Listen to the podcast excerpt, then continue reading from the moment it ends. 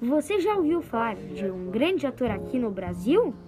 Bom, se você nunca ouviu dele, hoje você vai! O Grande Otelo é o nome dele. Ele nasceu em Uberlândia, em Minas Gerais. Ele nasceu em 1915 e viveu até 1993.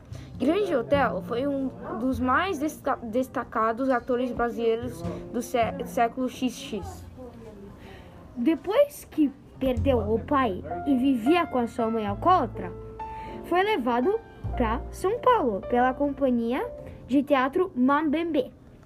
Foi nesse teatro que pegou o nome Grande Otelo.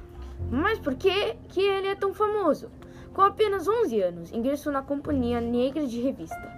Em, nove- em 1932, entrou para a Companhia Jardel Ger- Gercolis. Ele atuou no, no Cassino de Urca em diversos espetáculos. Em 1939, contracenou com a atriz dançarina norte-americana Jo- Josephine Baker, que considerou uma das mais importantes apresentações de sua carreira. Que nem eu. e também era e sempre vai ser conhecido.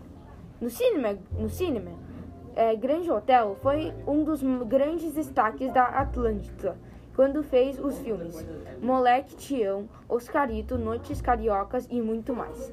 Ele fez um monte de filmes boas e ele até atuou no- na televisão Tupi do Rio de Janeiro e na TV Rio. Isso foi impressionante. Infelizmente, ele, fale- ele faleceu no- em Paris no dia 26 de novembro de 1993. Tchau!